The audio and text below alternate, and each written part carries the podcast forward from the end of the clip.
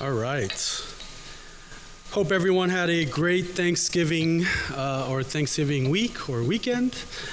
Uh, and it's good to be back here at church on this Sunday. We've got an interesting passage, don't we?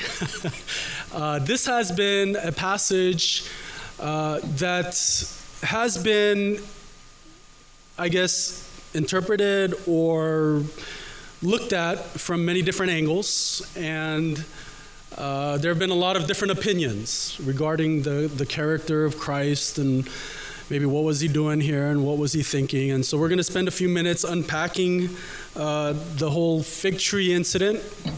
What, if any, lessons there are with the fig tree?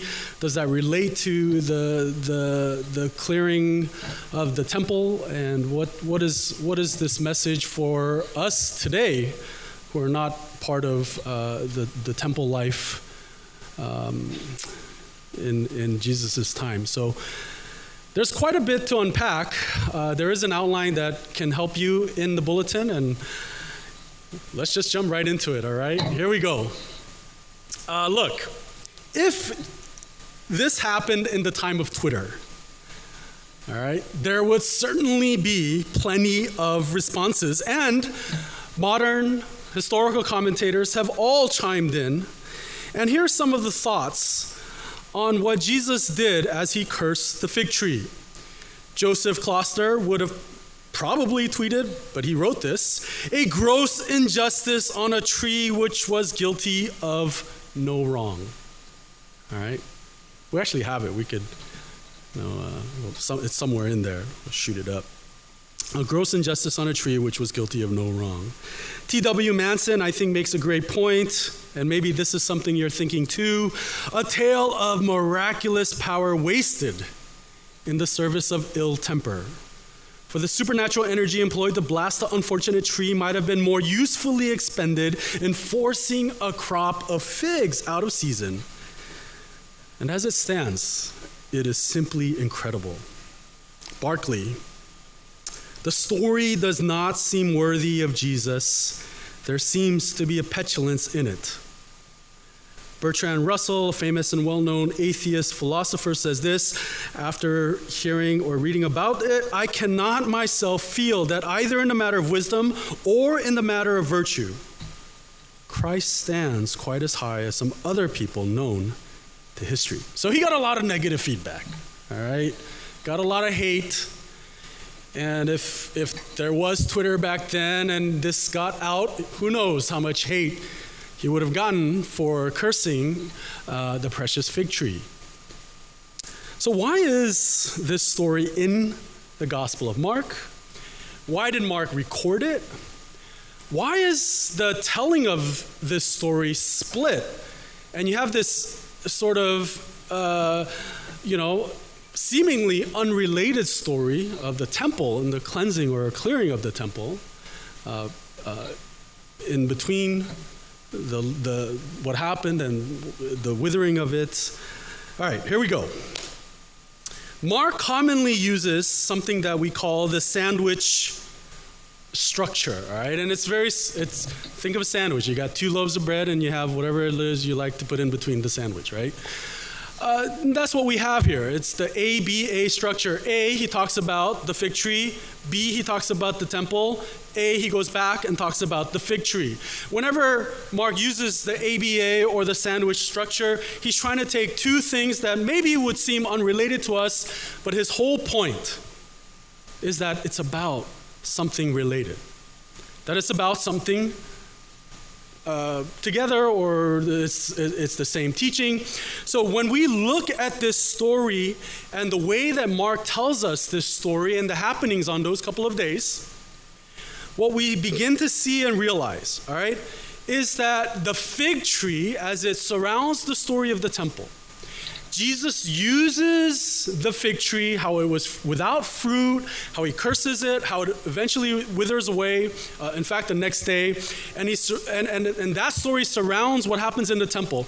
That fig tree then is going to be a lesson for his disciples. It's going to be like an object lesson. If you're a teacher in here, you know, sometimes you, you, you need to use something else to illustrate, to help the, the child understand. And here Jesus is using the fig tree as almost a living parable, right, as to what's happening in the temple. Well, on the day that Jesus shows up at the fig tree, all right, it's the day after his triumphal entry. We, we just sang that song, Hosanna to the highest, right? So there was, at the beginning of chapter 11, he comes into Jerusalem and there's the, the Hosanna to the highest. There's this amazing entry. Him and his disciples leave that evening and then they come back. And as they're entering back into the city, Jesus is described as being hungry. Verse 12. As he's hungry, he sees in the distance a fig tree that's described as being in leaf. All right? This fig tree is in leaf, but it's also described later in that verse as uh, not in the right time of uh, fig season. Right? Everyone here knows or has had figs, fig Newtons, fig jam, straight figs. Very sweet, delicious. It's an amazing uh, fruit, I, I can't get enough of figs. When a fig tree is described as being in leaf, it's because it's during the off season, and so it doesn't have what we would commonly think of as figs on it. However, as this is springtime, there would be these much smaller, much greener, much less tasty, all right? Little fruits, almost like nub like green fruits on them. They, they actually have a name for them uh, I don't know how to pronounce it, but P A G G I M, go for it, right? And, and a lot of commentators have talked about how if you were a hungry, hungry traveler, if you noticed a fig tree with leaves, that it would be a sign to you, oh, okay, at least I can go for these uh, P U G G I M's. All right, and, and kind of, you know, satisfy the hunger a little bit. And this is what Jesus does. But he approaches the tree and there's nothing on it, and he can't find any fruit, he can't find anything on it, and he curses it. And when he curses it, it's not like he's saying a bunch of curse words like beep, beep, you know, beep, beep. It's, he says simply, may no one ever eat fruit from you again. That's the curse. Okay? May no one ever eat fruit from you again. His disciples hear this. Now, I can understand why that sounds very petty, not God-like, not Lord or Master-like, not like the creator of the universe like. This really seems out of character from the Jesus who calmed the storms, right, on the boat, uh, from the Jesus who uh, performed amazing miracles of healing. It, it, just sounds so out of character. So I could understand why, to some, we, we wonder what's going on here. Was he that hungry? Was he that upset at the tree, right? Like, man, all right. Let's look at the temple story, because I think the temple story will help explain what Jesus was trying to teach his disciples through the fig tree. He comes to the temple in Jerusalem. At this point of history, uh, the, the temple was immense in, in a way. Okay? Every year you have uh, the Passover celebration, and that's the time of the year we're in right now. It's the Passover celebration. So during the time of Passover, everyone would have to pilgrimage to uh, Jerusalem, to the city, to the temple. So it's estimated that the city would swell to 10 times, 10 times its normal population. Can you imagine your hometown? I don't know, you know, Brea, Yorba, Placentia, Fullerton, Surrey, wherever it is you live, swelling once a year to 10 times its normal population. The traffic, the noise, the, the people on the streets. You can't find space anywhere in the inns. Uh, people's homes are being packed in with friends and family. Everyone's trying to pl- find a place to stay. It is a mess. And that's what, what, what's going on right here. Now, the reason why you would come at this time to the temple is because you would come and you would you would bring a sacrifice. That was what, what, what you would do into the, the temple courts. And you had a couple of options. You could try to bring one from outside, from your house or wherever you're journeying from, or from closer, and you would hope it's unblemished and perfect, that it would pass temple code and standards, and that it would get stamp of approval. Then you're good to go, and you can offer up that sacrifice you're good. Or the option would be to make the journey a little bit easier. All right? you forget bringing the animal with you. You show up at the temple, and in the outermost court area, the court of the Gentiles, you could find whoever you wanted to find. There was a bunch of guys selling animals. And they were all temple sanctioned, temple certified, temple approved. You didn't have to worry about it getting rejected. It would pass, and you could just buy it there. However, the downside to buying it at the temple was that it was estimated that it would be marked up up to 16 times the normal cost. See, this is where my wife and I would get into an argument. I would be like, no, no, no, no, we gotta save our money. Let's buy it and like bubble wrap it, make sure nothing happens to it, and we can do this. We can get it safely there. It will pass for sure, honey. We just gotta find the right animal. And my wife would be like, that's crazy. What if it doesn't pass? Are you gonna, after all that trouble, let's just, let's just eat the cost and let's just, you know what, make our lives easy. And we would get into a big argument. I don't know about you guys. Of course, I would lose. But not only were they selling the sacrificial animals at up to 16 times the normal cost, you weren't allowed to bring your own money you couldn't bring unrecognized currency, foreign currency. You couldn't bring something that was working every other day of the year, but it wouldn't work on Passover at the temple. You had to exchange your money there. And guess what? Again, they would get you. All right? They would get you twice.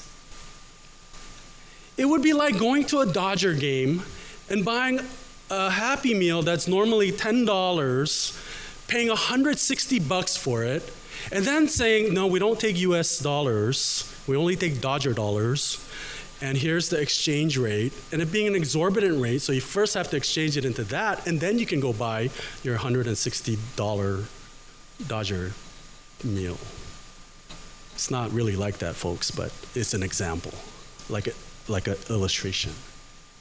So you can imagine the situation for a lot of Gentiles as they're coming in to the city during this time of the year. I, I know for myself, I would, I would be in a foul mood from the beginning of this journey, knowing what was waiting for me when I arrived at the temple.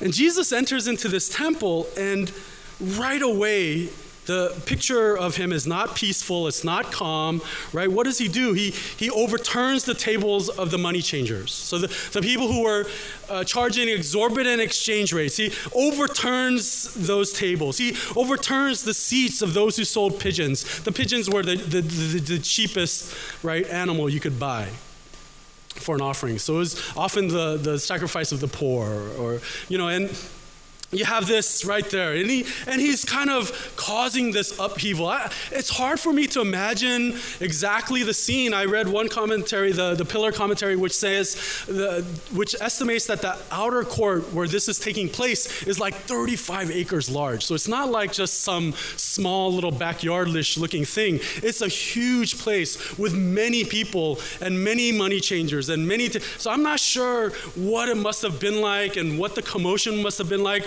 but there was enough of this going on that the reaction to this, right, is he now gets everyone's attention and he begins to teach them, saying, Is it not written, My house shall be called a house of prayer for all the nations?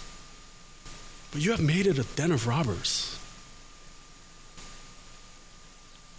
And right away, the religious leaders, the chief priests, and the scribes, who no doubt were the ones who probably were benefiting the most from this outrageously shameful marketplace. They recognize what Jesus is saying right away, they hear it, and they seek for a way to destroy him, for they feared him. Because not only did they understand what he was saying, but the crowds were astonished at what he was saying. So they probably had some kind of understanding, some kind of uh, affinity to what Christ is doing and teaching. It was almost like, finally, I've been coming every year and paying all this money for this. Finally, someone is making some sense here. Den of robbers, that's right. And when evening came, they go back out. Now, clearly, the situation in the temple, I think, at this point is, is much easier to understand. The temple was supposed to be a place of hope. It was picked and established by God to where He would grace it with His presence. It was the place where people would come and pilgrimage to remember the faithfulness and the deliverance of His people during the Passover. If you remember back at the time of the 10 plagues, what happened on the last plague, and how God passed over, or the angel of death passed over the homes because of the sacrifice of the lambs. And God spared his children and his people. And here was a, a, a whole celebration and festival, a time of remembrance and honoring God for that Passover and salvation and deliverance. But even when it wasn't Passover, the temple was where, you know what, you come to meet God, you, you come to worship God, you come to sing His praises, you come to pray, and it was supposed to be a light to the world. A light to the world. But the problem was that in the midst of how immense this temple had become, it only had the appearance. It only had the appearance of righteousness. From the outside, it looked exactly like it was supposed to look. It looked like a place where you could come and buy your animal to sacrifice to God so you could recognize and honor Him. And it looked like that's what was going on. It looked like they cared for the Gentiles. They even created a court specifically for the Gentiles. But that was the only part of the temple they were allowed to be in. They weren't allowed to get closer to the Holy of Holies. And in fact, at that time, the people thought that the Messiah would come to cleanse the temple of the Gentiles, of aliens, and of foreigners. And that's why Jesus quotes Isaiah 56 and Jeremiah 7, and he says, Look, remember, my house was supposed to be called a house of prayer for all the nations. Mark is the only one who includes that phrase, for all the nations. Instead, you have made it, turned it to a den of robbers. You see, the problem of the temple was that at that time, in this place of history, it had somehow lost its way. It no longer was fulfilling its true purpose. It had become an illusion. And although it looked like it was doing everything great and fine, the substance was missing. It had become something else entirely. And that was the lesson of the fig tree. It had the appearance that it could satisfy, that it could help, that it could help you in your time of hunger. It had the leaves, but it didn't have the fruit. It was fruitless. It is commonly referred to as a lesson regarding hypocrisy. Promising one thing, having the appearance of one thing, but having no substance no true fruit. R.C. Sproul, he writes about how uh, his good friend, close friend, and colleague Archie Parrish, who at, uh, for a while led uh, a ministry called Evangelism Explosion, where they would just go out and, and really try to, to share the gospel with, with non Christians. And what they did was they kept a record of all the responses that people made, all the objections that people had to the gospel, to Christ, and to the church. And Dr. Parrish shared with R.C. Sproul that how one of the things that came up over and over and over again was that those outside of the church felt that the church was full of hypocrites. People who appeared righteous, but lacked the substance of righteousness. Now, of course, we know that there's no such thing as a perfect church. If there was a perfect church and you're looking for the per- perfect church, the minute you enter into that church, it's no longer a perfect church. It becomes hypocritical once again. That was often the answer that we gave to people who, who claim that the church is full of hypocrites. We're like, well, of course. Did you expect? We're all sinners and Jesus came for sinners. But in this time, Mark 11, and what's recorded for us here, what we have is something I think that goes beyond what we're, what we're talking about here. We're, what we're talking about is the role of the temple, the light of the world, and what it had become.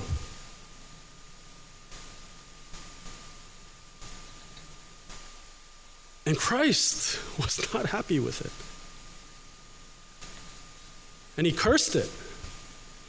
And he even had to use a fig tree. If you want to call it innocent, I don't care. Innocent, guilty, whatever the case was, Christ had a very purposeful lesson he was giving to his disciples.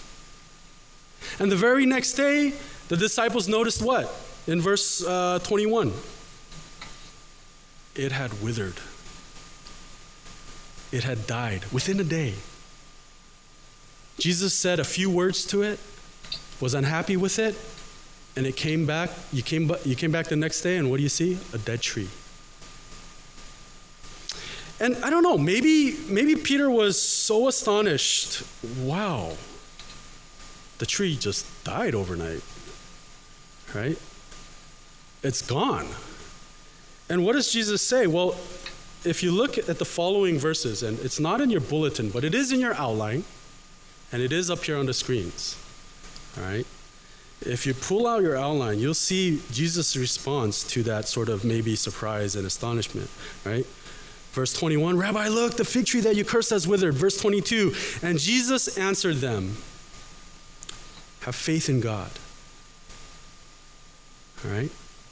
Truly I say to you, Whoever says to this mountain, Be taken up and thrown into the sea, and does not doubt in his heart, but believes that what he says will come to pass, it will be done for him. Therefore, I tell you, whatever you ask in prayer, believe that you have received it, and it will be yours. And whenever you stand praying, forgive if you have anything against anyone, so that your Father also, who is in heaven, may forgive you your trespasses.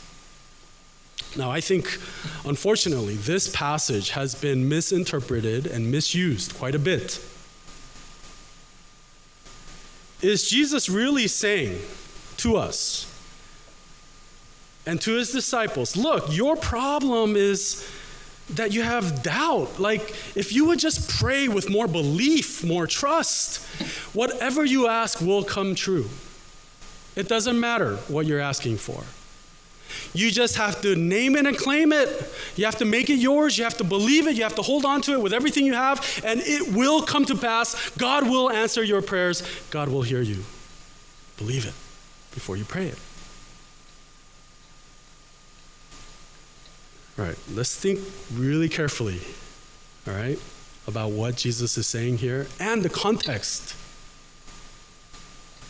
of when Jesus says this because his response and what he says here it's directly after the, the astonishment over the withered fig tree which was an object lesson, a living parable, a reminder of what had happened in the temple. That there was this illusion of righteousness, but it had become something else. There was nothing there, it was unfruitful, and there was judgment and a curse that was the result of that.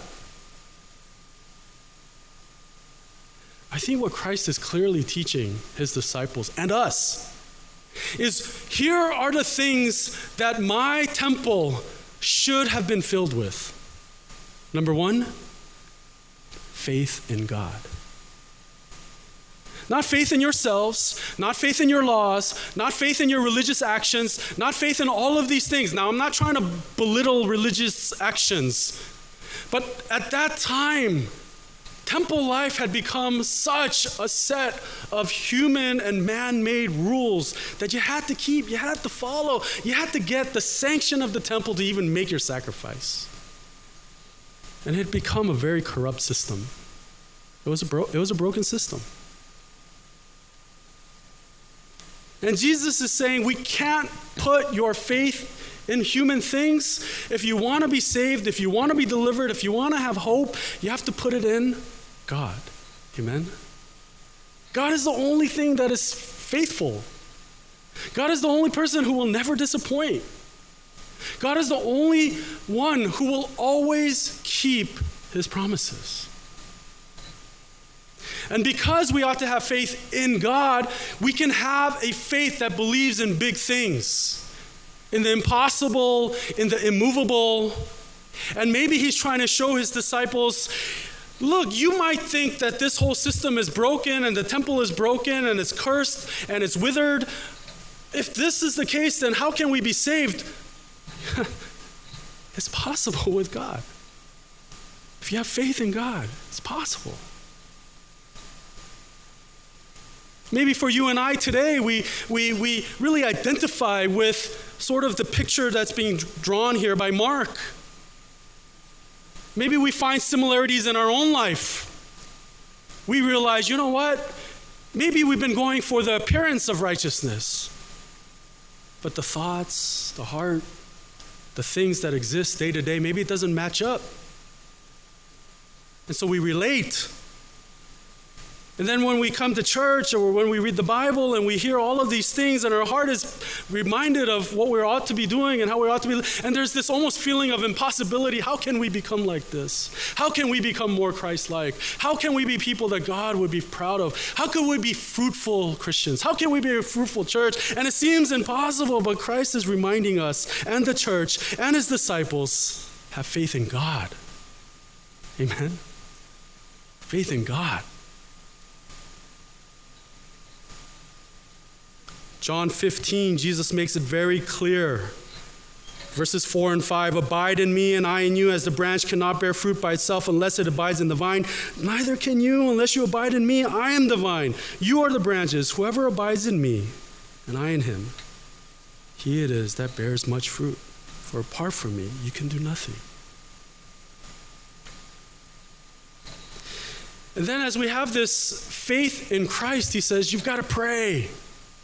But here's maybe where we start to have questions because it sounds like Christ is saying, as long as you have that faith that anything is possible, God will give it to you, God will answer it. But I think what Christ is saying here comes after this reminder. What are we supposed to have faith in? God. Not in ourselves, not the philosophies of this world, not in secularism, not in pleasure, not in power. Not in all of these other things, but faith in God. And you see, that qualifier is so important because what it tells us then is what our prayers should be about. When we have faith in God, how should we pray? When we have faith in God, what should be our approach? And here's the illustration I'll use. Remember Jesus in the Garden of Gethsemane as he's about to approach the terror and the horror and the agony of the cross? He's in the garden, and we see a side of him that maybe is a little bit more surprising than even him cursing out a fig tree that's without fruit. He's in agony. And in that moment of agony, he cries out to the Father, Man, what does he say? My Father, if it be possible, let this cup pass from me. what? If it's possible, let this cup be passed from me? It's like he's asking for God to remove this responsibility, this burden, this task, this cup of suffering.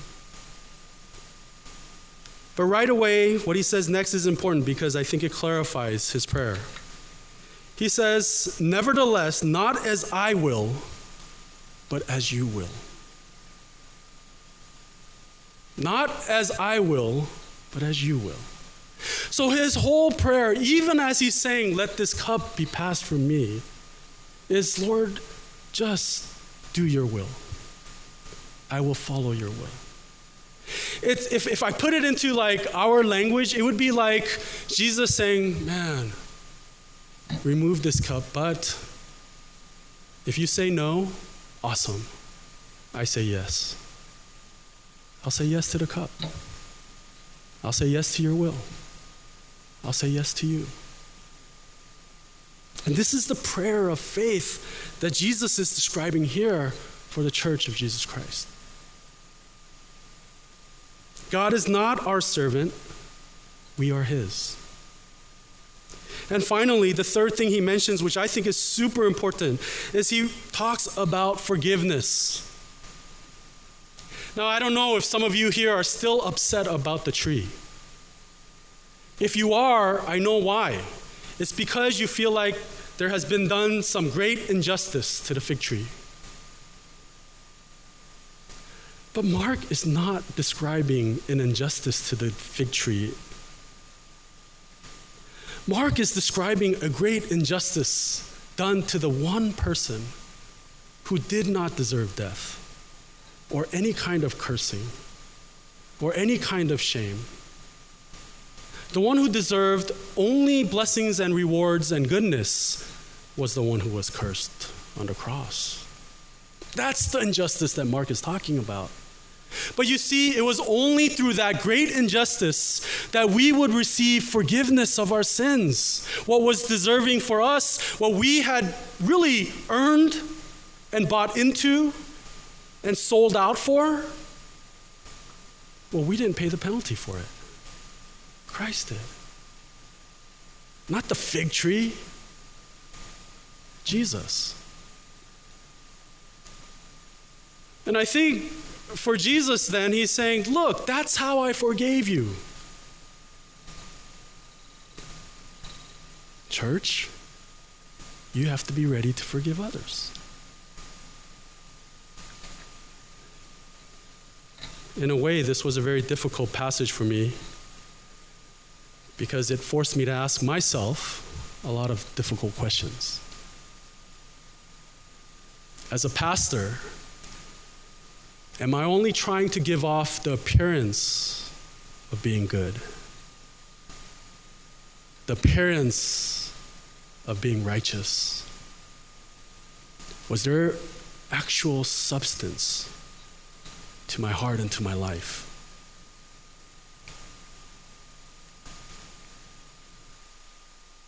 And even when I'm struggling with that, though, I, I, you know, the reason why I'm Christian and the reason why I stand before you guys and I can do this is because I can still say, you know what? I can struggle with that. Because Christ didn't. He did it perfectly for me. And the gospel is that I'm saved because of Him. Amen? And that's why you guys are here today. Even though people can accuse Crossway of being hypocritical, even though people can accuse us of having just the appearance of goodness, Christ died for us. Amen.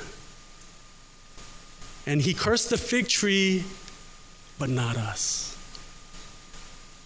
Instead, he gave us life.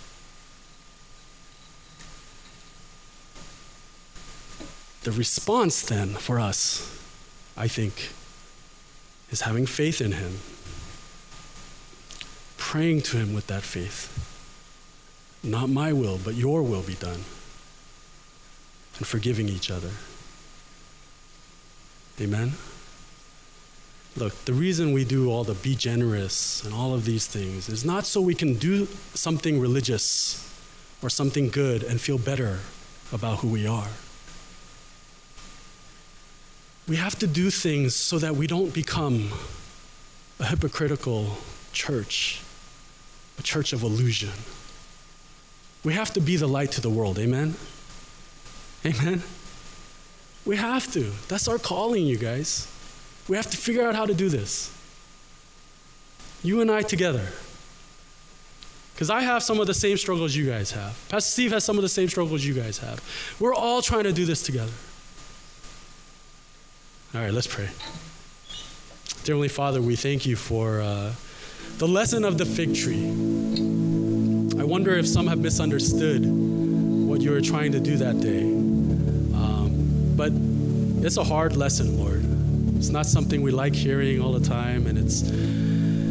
But at the same time, it also gives us an opportunity to be grateful because we know it's not how well we do things. It's about the gospel of Jesus Christ and what you did for us, and it encourages us. And our response, well, it's lacking, but we're encouraged by the fact that you are patient with us. We trust that you will finish what you began in us. And we know it's going to all happen according to your plan. So once again, we ask for your mercy, your forgiveness. We ask for your continued patience. And we ask for your help, for your strength. We want to abide in you and you in us. We pray all these things in Jesus' name.